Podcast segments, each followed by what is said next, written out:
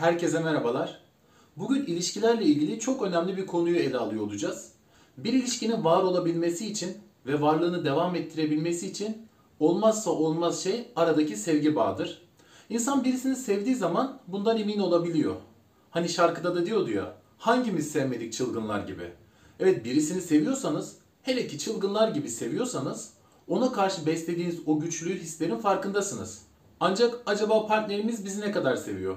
Bizim ona beslediğimiz hislerin tam olarak karşılığı onda da var mı? Sevdiğimizden emin olabildiğimiz kadar sevildiğimizden aynı derecede her zaman emin olamıyoruz ve partnerimizin yaptıklarına ya da bazen yapmadıklarına bakarak bizi ne kadar sevip sevmediği ile ilgili çıkarımlarda bulunuyoruz. Ancak aramızda bazıları da var ki bu konuya diğerlerinden daha fazla kafa yoruyorlar ve ilişkilerinde zaman zaman bu sevgi konusundan dolayı çeşitli tartışmalar yaşanabiliyor. Yani aslında herkesin ya da her ilişkinin sevgi anlayışı birbirinden farklılık arz ediyor. Bugünkü videomuzda çiftlere göre farklılaşan 4 sevgi anlayışı üzerinde duruyor olacağız. Bakalım sizin aranızdaki sevgi bağı ve bu sevgiyi yorumlama biçiminiz bu 4 türden hangisine giriyor? Gelin birlikte inceleyelim.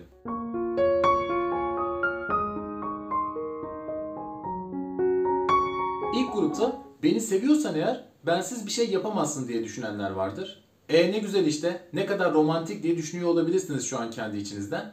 Bu kişiler çift olmayı hayatın her alanında ortaya koymak isterler. Onlara göre eş ya da sevgili olmak sürekli bir arada olmak demektir. Kadın kadına ya da erkek erkeğe yapılan görüşmelere bile partnerlerini göndermek istemezler. Sevgilisi ya da eşi kendisinden ayrı bir plan yaptığında sevilmediğini düşünürler. Böyle bir ilişkinin içerisinde olmak aslında çiftlere en başta çok doyurucu gelebilir. Hele uzun süredir ilişkiniz olmadıysa böyle bir ilişki ağının içerisinde kendinizi bulduğunuzda dünyalar artık sizin olmuş demektir.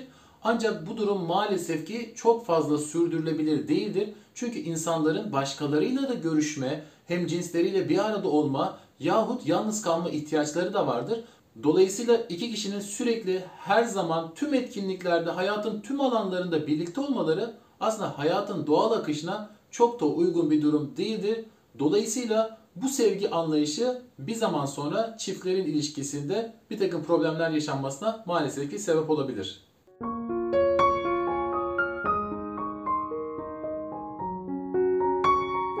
İkinci grupta da beni seviyorsan eğer dediklerimi, istediklerimi yaparsın diye düşünenler vardır. Bu kişiler de sevginin fedakarlık yönünü ön plana çıkarmış kişilerdir. Eğer bir kişi diğerini seviyorsa her an onun istekleriyle ve ihtiyaçlarıyla ilgilenecek enerjisi ve zamanı olmalıdır diye düşünürler. Ancak şunu unutmamalıyız ki bizler bir ilişki yaşarken ya da hayatımıza bir partner aldığımızda aslında o kişiyi bize anne babalık yapsın ya da bakıcılık yapsın diye almıyoruz. Dolayısıyla karşımızdaki kişiden eğer sürekli bizim ihtiyaçlarımızı karşılamasını bekliyorsak eğer o zaman biz yetişkin pozisyondan çıkıp aslında ilişkinin içerisinde bir nevi çocuk olmuş oluyoruz. Çünkü çocuklar ihtiyaçlarının karşılanması için anne babalarına muhtaçtırlar. Ancak ilişki yaşayan yetişkin insanların ihtiyaçları çocuklarınkinden farklıdır. Bu kişiler ilişkideki 10 isteklerinden 8'i karşılansa, 2 tanesi karşılanmasa kendilerini önemsiz ve değersiz hissedip sevilmediklerini düşünebilirler. İlişki yaşamak elbette ki karşımızdakinin ihtiyaçlarına hassas davranmaktır. Onun ihtiyaçlarını gözetmek, giderebileceğimiz noktada ona yardımcı olmaktır. Ama her isteğimize karşı partnerimizin sürekli müsait olmasını beklemek bir ölümlünün yapabileceğinden çok daha fazlasını ondan beklemek demektir ve onun omuzlarına kaldırabileceğinden ağır yükler yüklemektir. Lütfen bu konuya da dikkat edelim.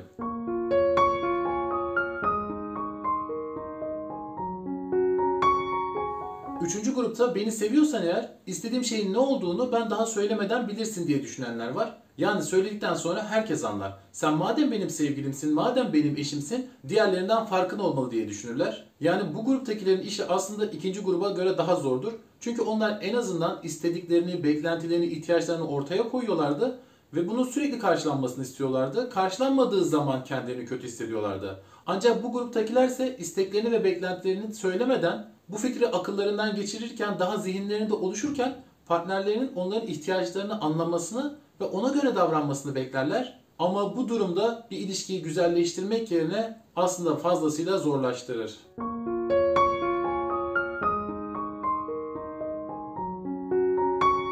Dördüncü grupta ise seviyorum diye sana ipler takmıyorum, senin de bana ipler takmanı istemiyorum diye düşünenler vardır. Sanırım bir parça tarafsızlığımı bozacağım. Çünkü ben en çok bu grupta olanları seviyorum. Ve ilk üç grupta olanların da kendilerini yavaş yavaş bu gruba taşımalarını diliyorum. Çünkü sevginin en olgun hali bu anlayış içerisinde yaşanıyor. Bu kişiler bir ilişkinin temelinde güven duygusu olması gerektiğinin fazlasıyla farkındalar. Kurdukları ilişkide yetişkin yetişkine pozisyon alıyorlar ve günlük yaşam içerisinde atılan her adımın, söylenen her sözün sevgiyle ilgili partnere bir mesaj olmadığını farkındalar. Ayrıca kalbimizdeki sevgiyle ilgili değerlerin borsa gibi ani iniş çıkışlar göstermediğini, bunun uzun süreli paylaşımın sonucu olduğunu iyi biliyorlar. İlişkiyi yaşarken sevgilisiyle ya da eşiyle beraber biz olarak hayatla ilgili çeşitli hayaller, hedefler kendilerine koyuyorlar. Ancak bunun içerisinde de her ikisinin ayrı bireyler olduğunu unutmuyorlar. Dolayısıyla ben kimliğinin altında da kendileriyle ilgili, kariyerleriyle ilgili ya da arkadaşlarıyla, hobileriyle ilgili çeşitli hedefler yapmaktan geri durmuyorlar. Bu kişilerin eşleri ya da sevgilileri bireysel kurmuş oldukları hayallerle ilgili onları destekleyip onların önünü açmaya yardımcı oluyorlar.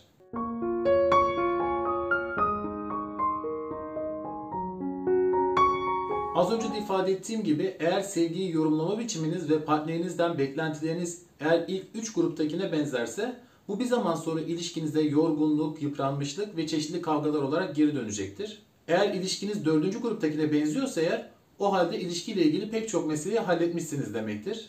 Şunu unutmamalıyız ki hiç kimse zorla bir ilişkiye başlamaz. İnsanlar kendi iradeleriyle bir ilişkiye başlarlar ve kendi iradeleriyle yine o ilişkinin devamlılığını isterler. O ilişkinin içerisinde kalmak isterler. Bir kişi eğer o ilişkinin içerisinde kalmak istemiyorsa siz bunu çok istiyorsunuz diye o acaba o ilişkinin içerisinde ne kadar devam edebilecektir? O sebeple ilişkinizin içerisinde yeteri kadar güven varsa, birbirinizin ihtiyaçlarına karşı belli seviyede hassas davranıyorsanız eğer, birlikte olduğunuz zamanlarda keyif alıyor, ayrı kaldığınız zamanlarda birbirinizi özlüyor, yeniden bir araya geldiğinizde mutlu oluyorsanız hem siz hem de partneriniz bu ilişkide yeterince sevgi duyuyor demektir ve bu aslında olgunlaşmış bir sevgidir. Çünkü böyle bir sevgi insanları boğan, sıkan bir sevgi olmaz, onları daha da güzelleştiren bir sevgi demektir. Bu saydığım kriterlerin abartılı bir şekilde karşılanmasını bekliyorsanız eğer partneriniz bunu bir süre karşılayacaktır ama bir zaman sonra yorgunluğu bu ilişkinin içerisinde bir problem olarak dönecektir. Lütfen bunu da aklınızdan çıkarmayın. Yaşadığımız ilişkinin ve sevginin yüzümüzde tebessümler yarattığı, ömrümüzü güzelleştirdiği ve sevginin güzelleştirdiği bir dünyada yeni videolarda umarım tekrar görüşmek üzere.